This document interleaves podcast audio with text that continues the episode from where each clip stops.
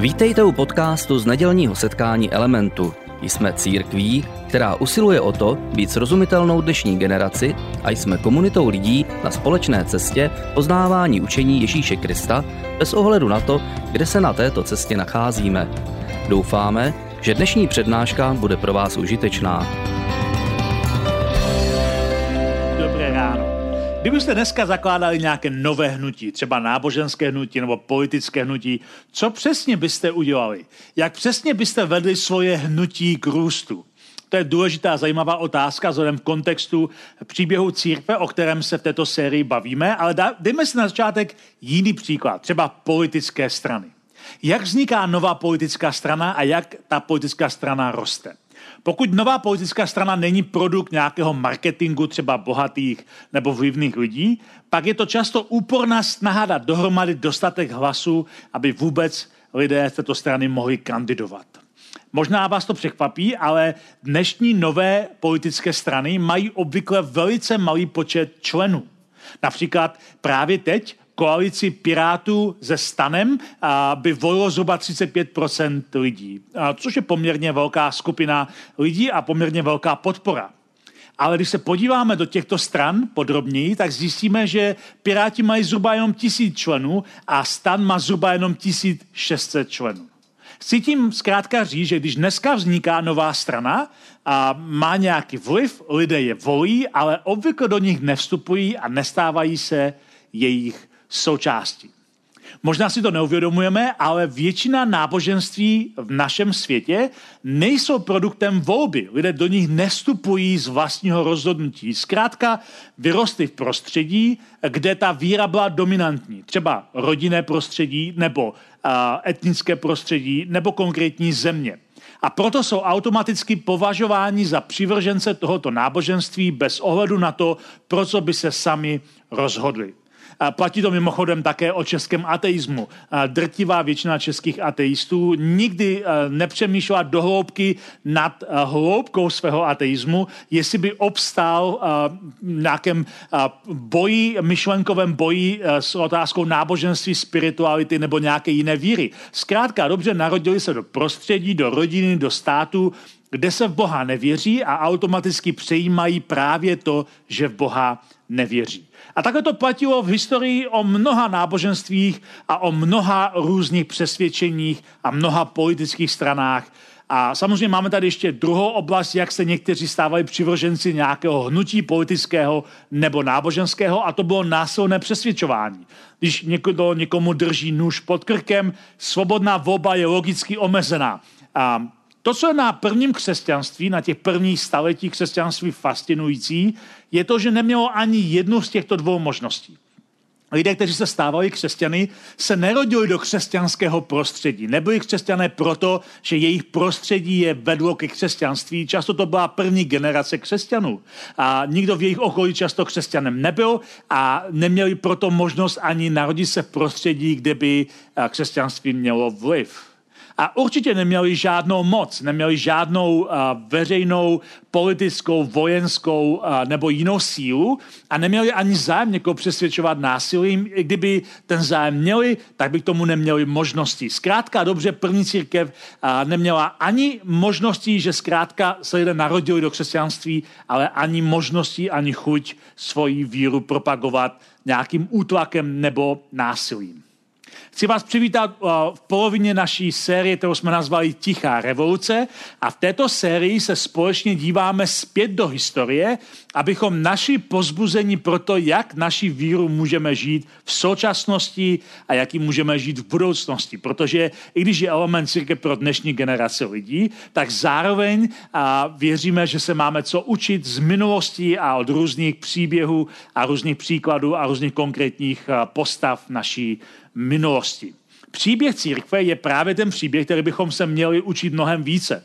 Protože proti všem předpokladům církev získala díky svému důrazu na trpělivý kvás církve Božího království opravdový vliv. My jsme o tom mluvili trošku minulý týden, a pokud jste a se zúčastnili elementu online, mluvili jsme o trpělivém kvasu církve. Mluvili jsme o tom, že církev neměla nutkání nebo tendence obsadit nějaké vlivová místa a tím prosadit křesťanství, ale naopak a díky vyučování Ježíše se stala takovým kvasem který prokvasil ze spoda, jako taková ta symbiotická kultura různých organismů, které zkrátka skvasí celé prostředí.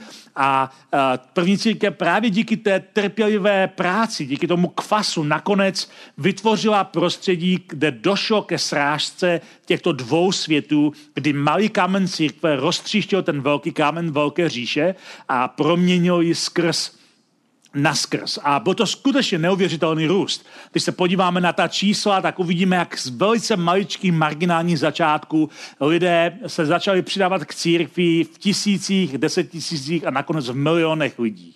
Přitom všem lidé nebyli nuceni stát se členy církve pod nátlakem nějaké invazní armády, jako to vidíme v některých náboženstvích, třeba v islámu, anebo pomocí vnucených zákonů, že zkrátka někdo rozhodl, že by měli být křesťané ani je k připojení k církvi nenutili nějaké sociální konvence, protože to bylo spíše přesně naopak. Historik Alan Kreider si všiml, že v církvi v těch prvních staletích byla ohromný důraz na trpělivost a nazval to právě tím trpělivým kvasem církve, o kterém jsme mluvili minulý týden, protože trpělivost vytvořila podloubí pro dobrozvyky chování a to způsobilo, že se ti první křesťané cítili, že mají eh, v něčem nějakou výjimečnou výučnost, že jsou v něčem jedineční, že jsou zkrátka jiní. Takže zpátky k naší otázce. Jak rostou nová hnutí? A důležité ze sociologického hlediska je to, že členové takového nového hnutí jsou jiní. Jsou výluční, ale ne zase příliš, abych to vysvětlil, co mám na mysli. Když vznikne nové náboženské hnutí, tak se potřebuje vyrovnat s takovou tenzí, aby byli jiní, ale ne příliš, protože na jedné straně potřebují zachovat určitou kontinuitu se svojí vlastní kulturou, aby byli přijatelní pro lidi té kultury. A nové náboženské hnutí se musí vyhnout tomu, aby bylo vnímáno jako naprosto cizorodý prvek, jako někdo, kdo spadl někde z vesmíru, který není možné sladit s normálním běžným životem. Protože církve nebo skupiny nebo hnutí, které vzniknou jako velice výučné, působí také velice sektářsky. Na druhé straně tady ale musí existovat nějaký důvod, proč se vůbec stát součástí nějaké nové skupiny. Musí být nějaké viditelné rozdíly nebo konkrétní prvky, které tuto skupinu odlišují od běžné kultury lidí, kteří jsou okolo. A to znamená, že jsou tam nějaké konkrétní prvky chování, které jsou zkrátka jiné než pro lidi okolo nich. Jinými slovy, pro nové náboženské hnutí, aby uspělo, musí být jasný rozdíl mezi tím, kdo je uvnitř a kdo je venku. Mezi tím, kdo je členem skupiny a kdo je pozorovatelem té skupiny. Což, jak chápete, tvoří určité napětí. Křesťané, pokud chtěli uspět, museli být v něčem jiní, aby byl důvod se k ním přidat, ale ne zase tak jiní, aby lidé museli třeba zapřít svoji rodinu. Proto třeba první apologeti, apologeta to je někdo, kdo píše spisy na obranu víry, první křesťanští apologeti dávali ohromný důraz na to, aby ukázali těm okolním pozorovatelům, že křesťané jsou nejenom dobrými občany, ale že jsou morálně dokonce ještě lepšími občany. Je mnoho věcí, za co byli křesťané kritizováni, často to bylo nedorozumění nebo nějaké pomluvy a první apologeti dávali důraz na to, že křesťané jsou dobrými členy své společnosti, že mají rádi svoje rodiny, že mají rádi svoji zemi, že mají rádi svoje etnikum, že mají rádi svůj národ ale zároveň jsou v něčem jiní. Jsou tam nějaké odlišnosti v jejich chování, v jejich hodnotách, v jejich myšlení. Když křesťanství začalo růst, tak si začalo samozřejmě budovat nějakou pověst a začalo si ho všímat také v místní úřad. Začali si všímat křesťanů, jak se chovají a začali se k ním vyjadřovat nebo se proti ním vymezovat.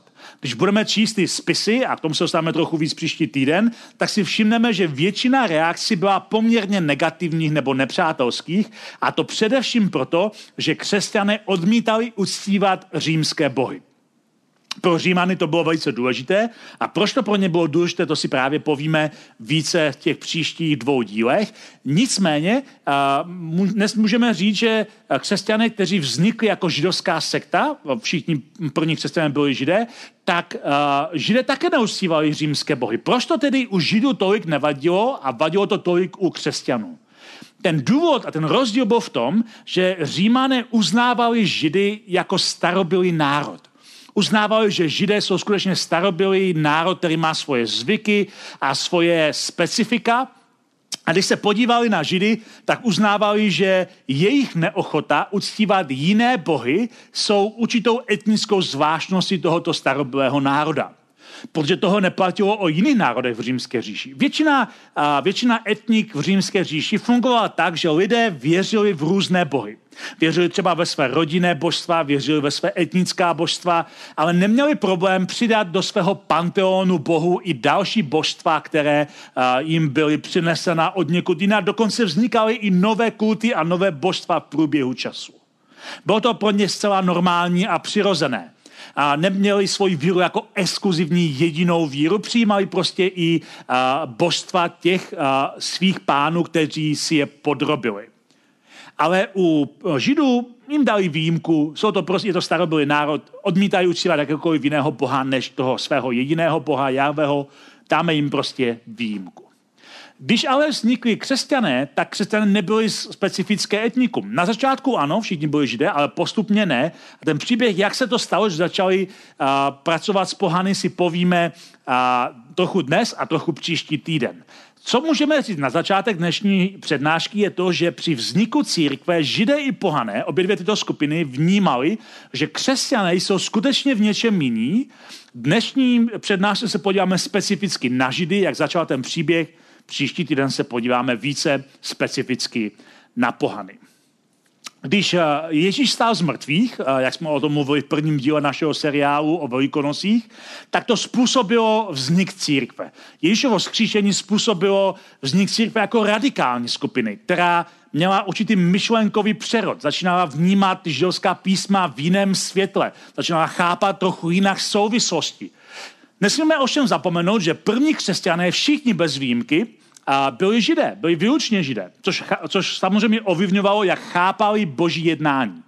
Už jsme si o tom řekli na začátku série o Velikonosích, že pro Židy um, celá mesiánská víra, očekávání mesiáše byla spojena s, o, s politickým osvobozením od útlaku, od okupantů.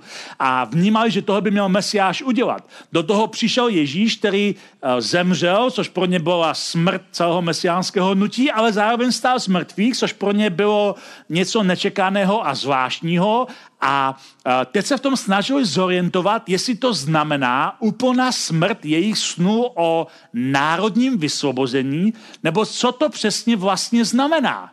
A jejich postoj, těch prvních eh, Ježíšových následníků, kteří zažili vzkříšení Krista, byl zhruba takový, že si řekli, dobrá, vzkříšení jsme nečekali, Ježíš je tedy očividně víc než jenom nějaký politický mesiáš, asi to fakt je hospodin, který se vrátil na Sion, ale teď už bychom se mohli vrátit zpátky k našemu mesiánskému programu, našim představám o mesiánství. Projevili klasickou netrpělivost, protože trpělivost, jak o ní jsme mluvili minulý týden, jako hodnota církve, to bylo něco, co se církev teprve učila, ale první Ježíšovi následníci projevili klasickou netrpělivost. Chtěli, aby Bůh už konečně se vrátil k tomu, co oni považují za důležité. A my dneska si přečteme pár pasáží eh, z biblické knihy Skutku. Eh, je to pátá kniha té křesťanské části, kterou nazýváme Nový zákon a přečteme si tam pár eh, veršů z prvních a několika dalších kapitol té knihy Skutku. Takže od čtvrtého verše první, první kapitole Skutku. Když se s nimi sešel, myšono Ježíš, přikázal jim neopouštějte Jeruzalém, ale očekávejte otcovo zasíbení, o kterém jste mě slyšeli mluvit. Jan křtil vodou, ale vy budete brzy pokřtění duchem svatým. Ti, kdo byli s ním, se ho zeptali. Pane, obnovíš už teď království Izraele? Všimněte si jejich postoje. Všimněte si, že tady uh, první věc, kterou, která je napadá, je, že že když jim říká, uh, brzy se něco stane, neopouštějte Jeruzalém, nechte se naplnit duchem svatým, tak jejich první reakce je přesně to, že se vracejí zpátky do toho mesiánského očekávání. To je super, že to říkáš, ale um, už konečně obnovíš království Izraele, už konečně se můžeme vrátit zase zpátky k tomu mesiánskému programu, kdy už konečně svrneš ty Římany. A místo toho jim Ježíš říká, ne, ne, ne, ne, ne, tohle není teď na programu, vy máte nějaký úkol, říká tady eh, v sedmém a osmém verši. Odpověděl jim, není vaše věc znát časy a doby, které si otec ponechá ve své pravomoci. Přijmete ale moc ducha svatého přicházejícího na vás a budete mými svědky v Jeruzalémě, v celém Judsku, v Samaří a až na sám konec světa. Jinými slovy, tady Ježíš jim dává úkol, aby byli jeho svědky a je to úkol, který jako symbolizuje návrat k úkolu, který Bůh dal kdysi Abrahamovi pravci Izraele. Když Bůh povolal Abrahama, tak mu dal úkol, aby byl požehnáním pro celý svět. A celý svět zahrnuje také pohany. Samozřejmě Ježíšovi učedníci slyšeli Ježíše, jak o pohanech mluví během toho, co s nimi trávil tři roky a mluvil o nich pozitivně. Používal si je jako často v pozitivním světle v různých příkladech, a, ale oni celý život žili v představě, že vykoupení a spása a úkol je záležitostí Izraele nechtěli slyšet, že je to univerzální povolání a univerzální úkol. Takže přesto, že to Ježíš říká, oni tomu nerozumí, protože to, to, uh, je to prostě jiné, než to celý uh, život slyší ve svém okolí. A přesto právě toto misijní a univerzální poslání církve má z církve udělat něco mnohem většího než další židovskou sektu bez tohoto misijního univerzálního poslání by to vlastně vypadalo, že křesťanství je jedna z dalších židovských sekt. Když bychom se podívali do Izraele v době, kdy uh, tam uh, Ježíš působil a když tam vznikla církev, tak tam si všimneme, že existuje několik různých židovských sekt. Jsou tam farizeové, saduceové, esení a další, další sekty. Křesťanství mělo náběh, aby bylo další židovskou sektou, ale křesťanství najednou získává tohle misijní a univerzální poslání, které z církve má udělat něco víc. Zároveň ale se první církev úplně nechtěla lišit od svých přátel. A, takže bylo to tak, že na začátku existovala taková trošku idiolka. A, Lukáš ve zkusích říká, že oni každý den zůstávali svorně v chrámu a ve svých domech a, a lámali chléb a, a, a a pili a jedli společně, měli společenství, dělili se o jídlo s radostí a upřímným srdcem. A říká tam takovou, takovou, takový výrok, že, že lidé chválili Boha, a kteří patřili k církvi, a těm lidem, kteří je pozorovali, byli křesťané příjemní. Byli jim příjemní. Byli, byli pro ně prostě příjemný, neodolatelný lid. Tahle idylka příjemného pozorování židovské sekty křesťanství, ale netrvá příliš dlouho. Skupina se skutečně začíná příliš vydělovat. Najednou už nejsou všemu lidu tak milí a začíná pronásledování, které přichází nejprve právě od židů. A jeden z důvodů, proč jsou pronásledování, jsou jejich kázání. Jejich kázání těch následovníků Krista se soustředují až příliš na skříšení z mrtvých. My jsme o tom mluvili o Velikonocích, že začali mutovat tu židovskou víru o skříšení a začali o ní mluvit trošku jinak. A to není to, co lidé chtěli slyšet že přímo třeba Lukáš ve skutcích říká, že oni už nemohli snést, co učí lid a že v souvislosti s Ježíšem hlásají vzkříšení z mrtvých. Bylo to pro ně nepřijatelná a bylo to pro ně velice složitá myšlenka a dochází dokonce k tomu, že začínají zabíjet první křesťany. Prvním takovým známým příkladem je Štěpán, jehož příběh je popsaný právě v knize skutku a který zemřel mučednickou smrtí právě proto, že hlásá, že Ježíš byl víc než jen člověk a že Bůh ho zkřísil z mrtvých a že Ježíš sám je vlastně Bohem. Pro ně to bylo velice, velice radikální a skoro heretické a nastalo pronásledování, které způsobilo, že se ta církev rozprchla do svého okolí. Možná si pamatujete, že před chvíličkou jsem četl, jak tady uh, Lukáš uh, cituje Ježíše, který dává který dává té církvi, těm prvním následovníkům to, e, ten úkol, že mají jít a mají být svědkem pro Ježíše v Jeruzalémě, v Judsku, v Samaří až na sám konec světa. Ale církev to neudělala. Církev zůstala v Jeruzalémě. Pak přišlo ponásledování a najednou se rozprchli pryč. Když se posuneme do 8. kapitoly skutků, tak čteme, co se tam vlastně stalo od čtvrtého verše. Ti, kdo se rozprchli, ovšem kázali slovo kamkoliv přišli.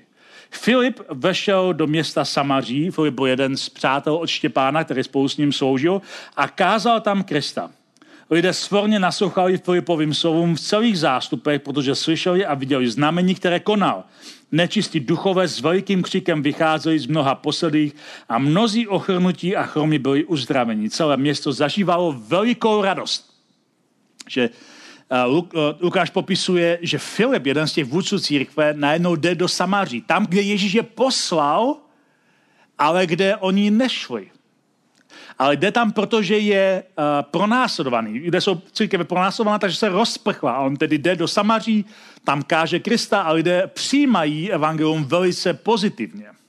Když to uslyšeli apoštolové v Jeruzalémě, že Samaří přijalo boží slovo, tak se z toho natchnuli a poslali tam Petra a Jana, další apoštoly, kteří a, tam přišli a modlili se za, za ty nové věřící ze Samařanů, aby přijali Ducha Svatého.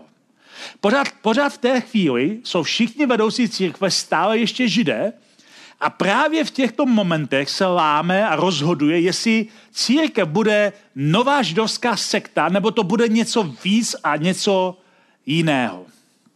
Pořád ale jsme u Samařanů a Samařani jsou vlastně velice podobní Židům. Je to taková rival, eh, skupina rivalů, kteří mají stejný původ, ale smíchaný s pohanstvím a pro Židy jsou nečistí, ale je to pořád velice blízká etnická skupina. Otázka je, jestli se církev pohne také směrem k pohanům.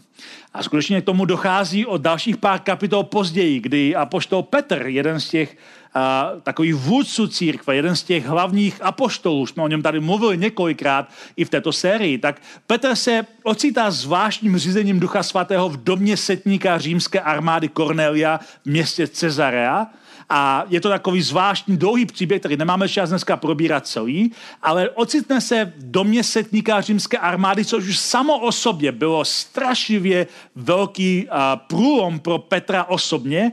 Pro Žida jít do domu uh, setníka římské armády bylo prostě už zahranou, ale Petr jde, protože ho duch svatý posílá a káže Korneliově Krista. A když se to děje, a, a káže mu, co se vlastně stalo s Ježíšem, tak čteme v desáté kapitole od 44. verše, jaký výsledek to mělo. Ještě než to Petr dořekl, tady píše Lukáš, Duch svatý sestoupil na všechny, kdo poslouchali jeho řeč.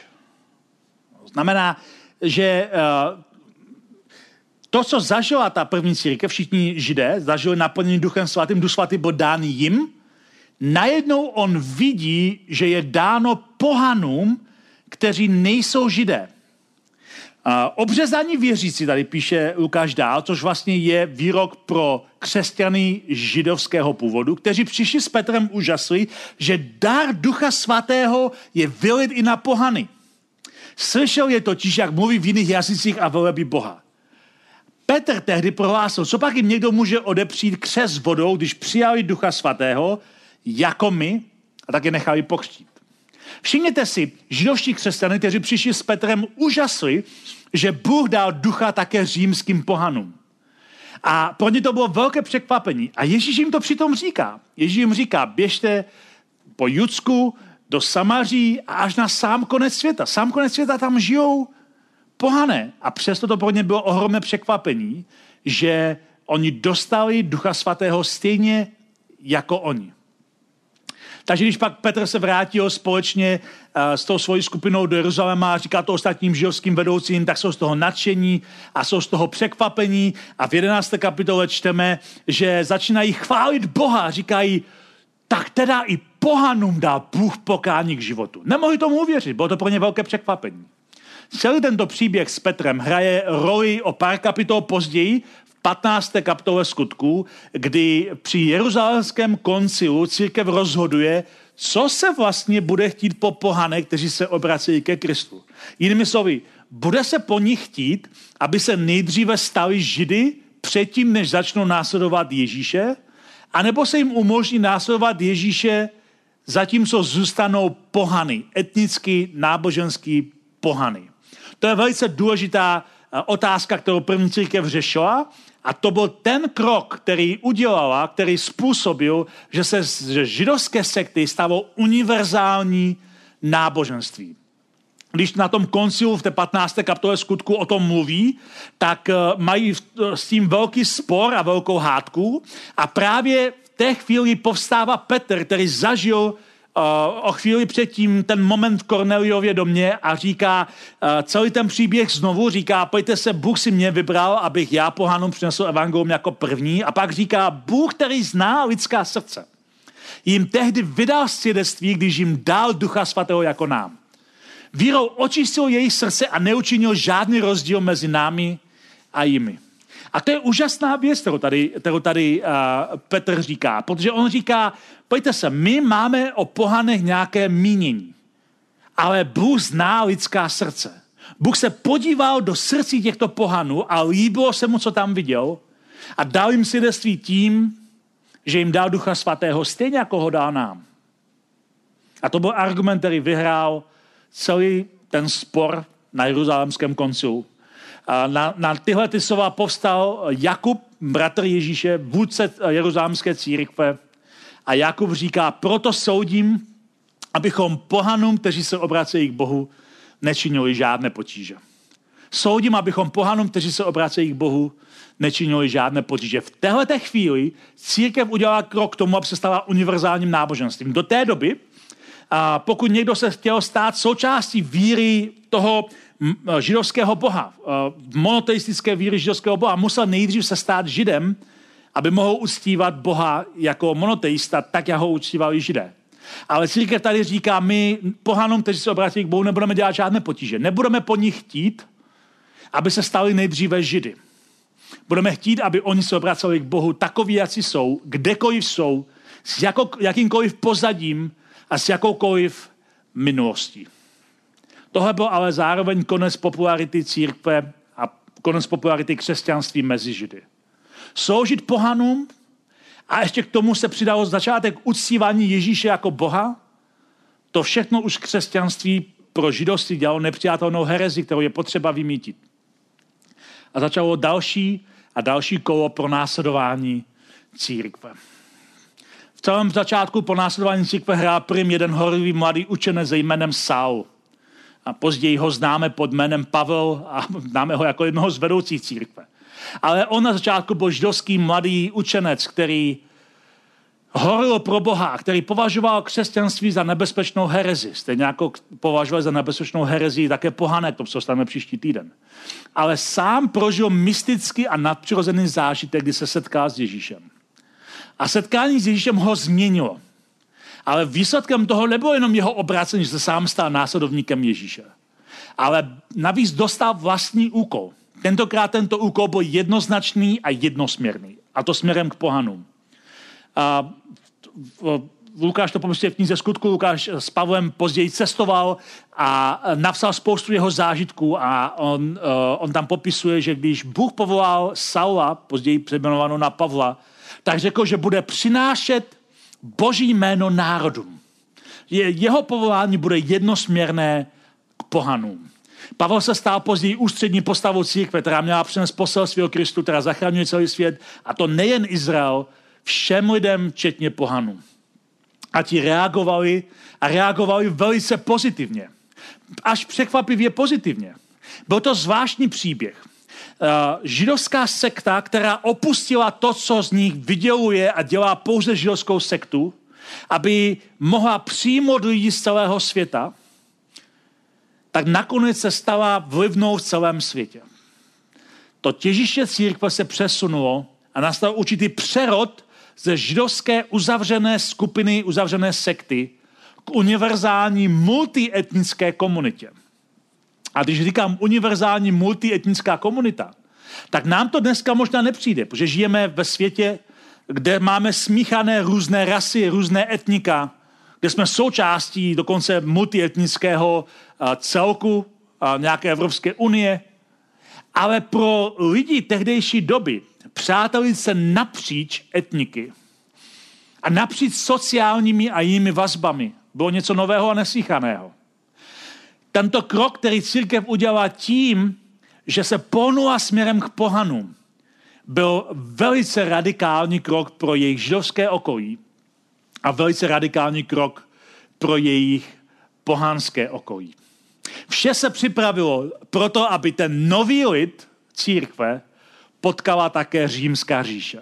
Bude to tvrdý náraz, možná pro obě strany jinak, který nakonec vyústí v proměnu říše světa i budoucnosti.